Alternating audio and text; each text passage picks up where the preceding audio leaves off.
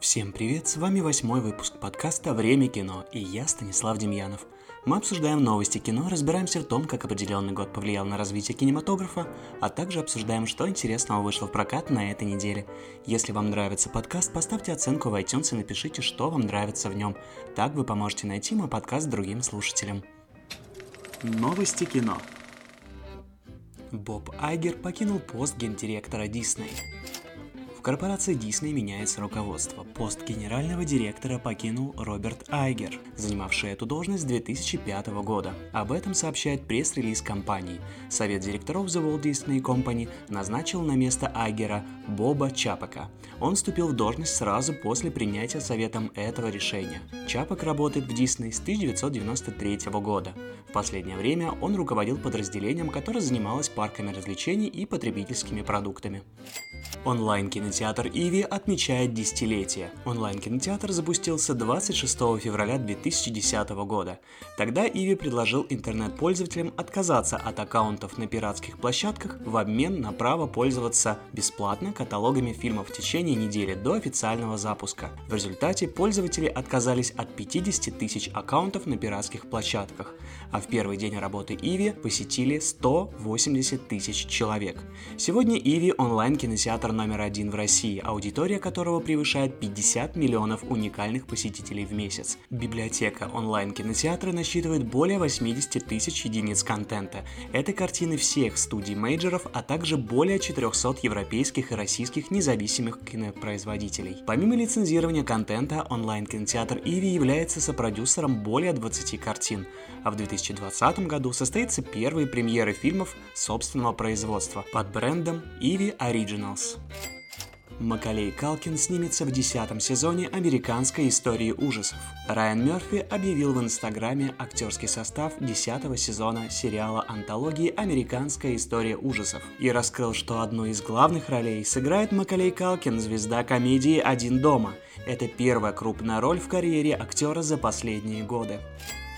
Стартовали съемки «Мира юрского периода 3». Режиссер картины Колин Тревороу объявил в Твиттер о начале производства третьего фильма франшизы о динозаврах «Мир юрского периода». Постановщик опубликовал хлопушку проекта, на которой демонстрируется название новой части «Мир юрского периода. Власть». Сюжет третьего фильма обновленной франшизы не раскрывается. Предполагается, что людям придется разбираться с последствиями второй части, где динозавры, вывезенные из сумирающего острова в Штаты, сбежали на свободу и поселились в лесах и горах неподалеку от человечества. Широкий прокат картина выходит 10 июня 2021 года. «Не время умирать» – самый длинный фильм про Джеймса Бонда. 25-й фильм о Бонде будут показывать 163 минуты. Это 2 часа и 43 минуты что на четверть часа опережает предыдущий самый длинный фильм о Бонде «Спектр». Напомню, что из-за вспышки коронавируса студии пришлось отменить важный пресс-тур и премьеру в Китае – это может сильно ударить по кассе «Не время умирать», так как современный Бонд популярен у китайского зрителя. Но несмотря на это, 9 апреля фильм выходит в российском прокате. Apple запрещает кинозлодеям использовать iPhone. В новом видео для Vanity Fair с разбором сцены из детектива «Достать ножи» режиссер Райан Джонсон раскрыл, что компания Apple тщательно следит за имиджем своих продуктов в кино и сериалах – частности, она запрещает показывать на экране, как iPhone используется злодеями. Apple позволяет использовать iPhone в фильме, но, и это чрезвычайно важный момент, когда вы смотрите детектив, плохие парни не могут использовать iPhone на камеру, заявил режиссер. Еженедельная и финальная рубрика «Новости фильма «Холоп». С 27 февраля фильм Клима Шипенко «Холоп» появился эксклюзивно на стриминговой платформе ОККО по транзакционной модели. Картину можно посмотреть за 199 рублей в стандартном качестве, либо за 299 рублей Full HD. И перейдем к бокс-офису уикенда по России. На первом месте «Лед 2» со сборами за прошлую неделю в 4 миллиона 703 тысячи долларов. Второе место – удивительное путешествие доктора Дулитла со сбором в 3 миллиона 985 тысяч. И на третьем месте легендарный Гай и «Джентльмены» со сбором в 3 миллиона 880 тысяч долларов. Киногод.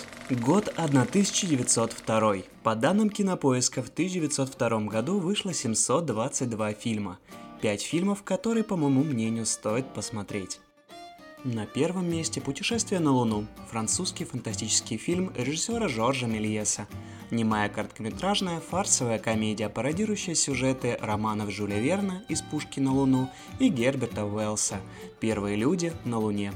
Второе место – «Путешествие Гулливера в стране лилипутов и гигантов».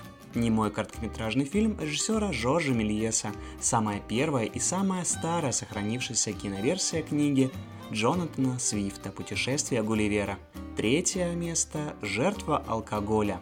Французский немой короткометражный художественный фильм Фернана Зекка. Фильм является экранизацией романа Эмиля Золя «Западня». Весь фильм, даже уличные сцены, снимались в декорациях. Четвертое место – экспериментальный фильм Тернера. Первый в мире цветной кинофильм, снятый Эдвардом Тернером в начале 20 века. Продолжительность фильма – несколько минут. Название не имеет. Фильм снят по технологии Ли Тернера. Напомню, процесс цветной съемки Эдвард Тернер запатентовал в 1899 году, однако в 1903 году в возрасте 29 лет изобретатель неожиданно умер, и о его работе вскоре забыли. В 2012 году в Национальном музее СМИ нашли аппаратуру Эдварда Тернера и киноленту, пролежавшую нетронутыми почти 110 лет. За это время изображение на пленке стало черно-белым. Восстановление фильма в его первозданном виде отняло много труда и времени. Пятое место – «Солдат запаса до и после войны». Английский короткометражный художественный фильм Джеймса Уильямсона. Впервые были скомбинированы студийные съемки с материалом, отснятым на натуре. Подробнее ознакомиться с кинолентами можно в телеграм-канале «Время кино». Далее перейдем к знаменательным событиям 1902 года в мире кино. И одна из ключевых дат – это 10 марта. В США суд отклонил требования Томаса Эдисона признать за ним монопольное владение технологиями, используемыми в кинематографе. Перейдем к Российской империи. В 1902 году в российском кино, так страдавшем от нехватки талантливых операторов, самобытных режиссеров и сметливых кинопромышленников, появилась колоритнейшая фигура, одновременно сочетающая в себе все эти грани – Александр Осипович Дранков – Дранкова можно смело назвать первым русским кинопромышленником. На волне возрождения интереса к кино в 1902 году существенно расширяется сеть российских кинотеатров. Свои стационарные площадки для кинопоказов появляются в Красноярске, Иркутске, Томске, Омске, Благовещенске, Владивостоке и других городах. Отныне кинематограф уверенно шагает по стране, завоевывая все новые рубежи, чему также способствует реклама. В частности, уже знакомый нам Дранков придумал прообраз современных афиш с изображением кадров с героями фильма, что помогло существенно повысить популярность шедших в прокате лент. Также с подачи Дранкова владельцы кинотеатров еще на этапе съемок стали получать предложения о показе предстоящих фильмов. Словом, вместе с развитием кино в стране начинает развиваться и кинобизнес. Далее перейдем к Томасу Эдисону и его роли в кинематографе. В истории кино создателями первого кинофильма считаются братья Люмьер. Именно они впервые продемонстрировали кинофильм на экране широкой публике. Однако история развития кино неразрывно связана с еще одним именем Томас Эдисон. Его неоценимый вклад в изобретение кинематографа признавали даже сами люмьеры, ведь именно с его изобретения кинетоскопа началась их собственная кинодеятельность. Прибор представлял собой большой ящик с глазком-окуляром. Внутри была протянута пленка с изображением, с помощью системы роликов она двигалась. Смотреть мини-фильм можно было прильнув глазку. Это было не слишком удобно для зрителей, потому изобретение и не прижилось. Однако именно кинетоскоп стал прообразом кинематографа братьев Люмьер. Прибор подарил им отец, и они сразу им увлеклись. Сам же Эдисон экспериментировал не только с изображением, но и со звуком. Им был создан также знаменитый фонограф, аналог проигрывателя. Изобретение изобретатель не останавливался на этом и пытался озвучивать фильмы. Им была создана целая лаборатория в штате Нью-Джерси, где он экспериментировал с пленкой, звуком и изображением. У него были соратники и последователи, которые также запатентовали некоторые открытия. В 1892 году Эдисон организовал создание первой киностудии, руководил которой его помощник. В ней была сцена и аппаратная, а кинокамера двигалась по рельсам. Целлюлоидная пленка 35 мм, которая тогда использовалась, также получила название стандарт Эдисона. В мире зарождающегося кинематографа Томаса Эдисона знали и ценили. Он финансировал создание первых киностудий и способствовал распространению первых кинофильмов, в том числе и знаменитого путешествия на Луну Жоржа Мельеса. В следующем выпуске мы поговорим про 1903 год, год, задавший моду на фантастическую тематику в кино и подаривший нам первую цветную кинохронику из жизни царской семьи, ставшую ценнейшим историческим документом. Что смотреть в кино? На этой неделе в прокат выходит 15 кинофильмов и 2 мультфильма. 6 кинофильмов разберем более подробно. Пушки Акимба. Британо-немецкий комедийный боевик Джейсона Ли Хаудена. Ничем не примечательный разработчик видеоигр Майлз вынужден сражаться за свою жизнь на потеху кровожадной интернет-публике. Долгое время ему удается избегать стычек с другими гладиаторами, пока организаторы не похищают его девушку. Теперь Майлз должен перебороть свои страхи и выйти против Никс, безжалостной чемпионки игр.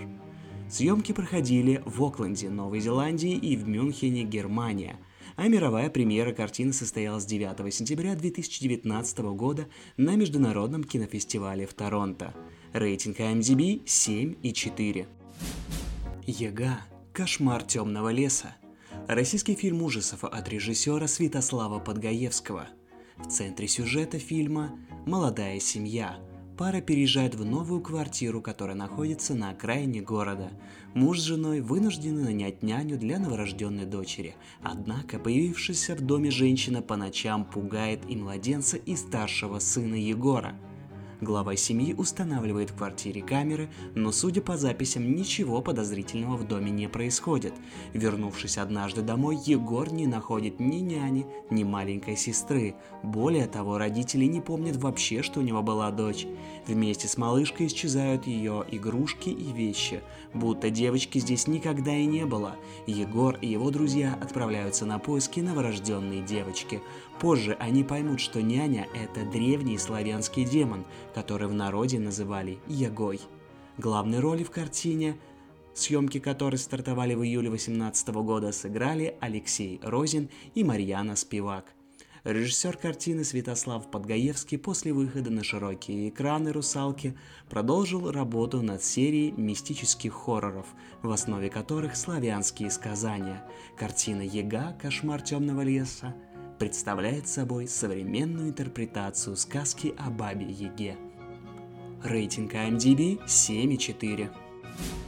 Подлинная история банды Келли. Действие фильма происходит в Австралии в конце 19 века. Нед Келли из бедной многодетной семьи ирландских переселенцев, они на своей ферме постоянно вынуждены выживать не только в суровых природных условиях, скудная земля, засуха, дикие звери, но также испытывать тяжесть несправедливых и коррумпированных слуг закона. Так получается, что Нед подростком по ложному обвинению попал в тюрьму. Так молодой человек, который мог бы стать обычным трудягой, выйдя из тюрьмы, решает, что закон несправедлив, а о семье он будет заботиться, не считаясь законом. Мировая премьера фильма «Подлинная история банды Кейли» состоялась на кинофестивале в Торонто. Фильм основан на романе Питера Керри, принесшем автору вторую Букеровскую премию. Главную роль исполнил лауреат премии «Оскар» Рассел Кроу. Рейтинг IMDb 5,9. Просто помиловать. Американский драматический фильм Дестина Кретона. Пронзительная, заставляющая задуматься история о жизни молодого адвоката Брайана Стивенсона и борьбе за справедливость. Окончив Гарвардский университет, Брайан мог выбрать любую прибыльную работу, однако вместо этого он направляется в Алабаму, чтобы при поддержке местного адвоката защищать тех, кто был ошибочно осужден. Одним из первых дел, получивших наибольшую огласку, стало дело Уолтера Макмиллана. Фильм основан на реальных событиях, случившихся с афроамериканским работником Уолтером Макмилланом, который был ошибочно осужден за убийство и приговорен к смертной казни. Свою историю Уолтер описал в одноименных мемуарах. Мировая премьера картины состоялась 6 сентября 2019 года на Международном кинофестивале в Торонто. Рейтинг IMDb 7,5. Опасная роль Джин Сиберг. Биографическая драма совместного производства Великобритании и США – снята режиссером Бенедиктом Эндрюсом. Драма повествует о периоде жизни актрисы Джин Сиберг. Некоторое время она находилась в романтических отношениях с Хакином Джамалом, африканским активистом, революционером и борцом за гражданские права чернокожих. Именно по этой причине ею заинтересовались ФБР и устроили полномасштабную слежку. Картина «Опасная роль Джин Сиберг» также была показана на Международном кинофестивале в Торонто 7 сентября 2019 года. Рейтинг IMDb 5,0. «Иди к папочке» Ирландско-канадский комедийный триллер Анта Тимсона. Получивший внезапное приглашение от блудного отца, 30-летний Норвал отправляется в отдаленный дом на берегу с надеждой на примирение. Но надежда сменяется паникой, когда он узнает о мрачном прошлом папы и получает наследство его демонов. Лента стала дебютной режиссерской полнометражной работой Анта Тимсона, который является сценаристом фильмов ужаса «Азбука смерти». По словам режиссера, на создание фильма его вдохновила смерть собственного отца. Во время похорон Ант узнал много нового о нем от его давних друзей и знакомых и пришел к выводу, что считал его совершенно другим человеком. Рейтинг IMDb 6,1. Ознакомиться с трейлерами к фильмам можно в телеграм-канале «Время кино». Далее максимально коротко об остальных новинках недели. «Зима» – российская криминальная драма Сергея Чернякова. По пути домой в чужом городе Александр со своим отцом получает тяжелые ранения от пьяных малолетних преступников – Отец погибает, а Александр становится опасным свидетелем, которого необходимо устранить. Он вынужден сам начать преследование и очень скоро из жертвы превращается в хладнокровного охотника. Переводчики. Франко-бельгийский драматический триллер Режиса Раунсара. Девять переводчиков работают в секретном бункере, над последней частью самого нашумевшего бестселлера. Их изолировали, чтобы не допустить утечки ожидаемой новинки в интернет. Но она все-таки произошла. Под подозрением оказываются только переводчики, и автор готов на все, чтобы разоблачить одного из них. «Моя собака – идиот». Французско-бельгийский комедийный фильм Ивана Аталя – рассказывающий историю писателя Андри, пережившего, кажется, все кризисы сразу. Пропало вдохновение, не ладятся отношения с женой, не получается прийти к взаимопониманию с выросшими детьми, но когда Андрей завязывает уморительную дружбу с наглой бездомной собакой, у него появляется шанс начать все заново. Жадность. Сатирическая драма производства Великобритании – рассказывающая про миллиардера, владельца самых модных брендов одежды, сделавший состояние с помощью дешевой рабочей силы и авантюрных манипуляций. С помпой он отмечает 60-летие на греческом острове Миконос, где собирается весь мировой бомонд. Какие сюрпризы приготовил своим звездным гостям циничный юбиляр? «Проклятый дом 2». Американский сверхъестественный фильм ужасов Трэвиса Стивенса – по сценарию главный герой берется самостоятельно восстанавливать недавно приобретенный викторианский особняк и старается все успеть к приезду своей беременной жены. Но дома свои планы. Его старые стены хранят ужасные тайны прошлого и страшное проклятие, которое не отпустит ни одного человека, перешагнувшего за порог. На Луне. Российский приключенческий триллер Егора Кончаловского – по сюжету, устроив очередные автомобильные гонки по ночной Москве, сын влиятельного и очень богатого человека случайно сбивает пешехода. Желая проучить Глеба, отец отправляет его подальше от столицы, в северные края, где когда-то охотился. Там молодому человеку предстоит жить в небольшом доме отшельники, расположенном в лесу, пока скандал вокруг ДТП не утихнет. Критик. Российский документальный биографический фильм Андрея Айропетова. Лента представляет собой арт-проект, созданный в формате документальной ленты. Он выдержан в коллажном стиле – в фильме, как в клипе, смикшированы черно-белые кадры, интервью, цветные анимированные фото и видеоархивы и коллажи из предметов советского быта. Парад. Грузинская комедийная драма «Нино Жвания». В центре сюжета три друга – когда-то они были не разлей вода, но взрослая жизнь раскидала их по разным местам. Теперь один из них вынужден продавать на улице свои картины, другой – актер, мечтающий сыграть главную роль в большом кино, а третий только что вышел из тюрьмы и планирует начать все сначала. Случайно столкнувшись в столице Грузии, главные герои решают отправиться в небольшое путешествие по местам своей юности. Мы объявляем вам весну. Документальный российский фильм Марии Сандлер. В центре России есть город, судьба которого удивительна. Родина первого русского театра, первого провинциального журнала, первого народного фронта и первых школьных олимпиад. Именно здесь последние полтора года своей жизни провел Борис Немцов в качестве депутата местного губернского собрания. В чем же загадка этого города, объявившего весну всей стране? Это рассказ о Ярославле, устами его жителей, добрых, смелых и открытых людей, творящих историю каждый на своем месте. Ну а для детей на этой неделе выходит немецкий полнометражный приключенческий мультфильм «Пушистые мошенники» и мульт в кино выпуск 114 «Все вместе». Что смотреть в сети? Сети на этой неделе выходит два сериала. Первый – это «Видоизмененный углерод», крайне популярный у молодой целевой аудитории сервиса Netflix сериал, который вобрал в себя все модные современные тенденции. Сеттинг сурового киберпанка, жесткость и реализм, сменяемый по сюжету главный герой, нелинейное повествование, отличный дизайн и местами даже интересный мир будущего. На Netflix с 27 февраля. Также а на Netflix на этой неделе появился сериал «Мне это нравится». Сериал основан на одноименной серии комиксов Чарльза Форсмана. Сюжет рассказывает о Сидни, обычной на первый взгляд старшекласснице, но помимо стандартных для подростков проблем с учебой, родителями, личной жизнью и осознанием своей сексуальности, Сидни также пытается справиться со сверхъестественными способностями, которые очень не кстати начали в ней пробуждаться. Из цифровых кинорелизов на этой неделе на Кинопоиск HD выходит «Аладдин» 28 февраля, на ОККО до конца недели должны выйти «Кошки», «Шахматист», «Рождество на двоих», «Холодное сердце 2» и, как я уже ранее говорил, фильм «Холоп». На других киноплатформах на этой неделе выходит «Барашек Шон. Фермагеддон». Кинорекомендация. Сегодня хочу с вами поделиться еще одним своим самым любимым фильмом – Удивительный мир Марвина.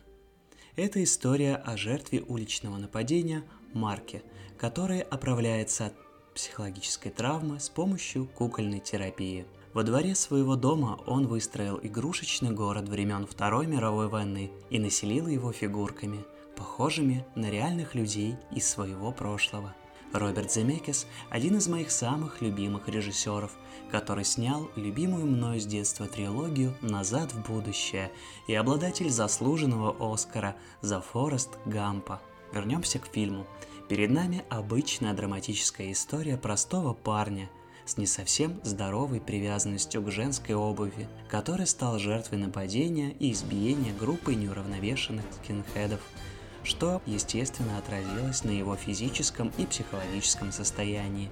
И исцеление он находит в кукольной терапии. Снято все очень красиво, в особенности это касается анимации, которая мне напомнила солдатиков от Джо Данте.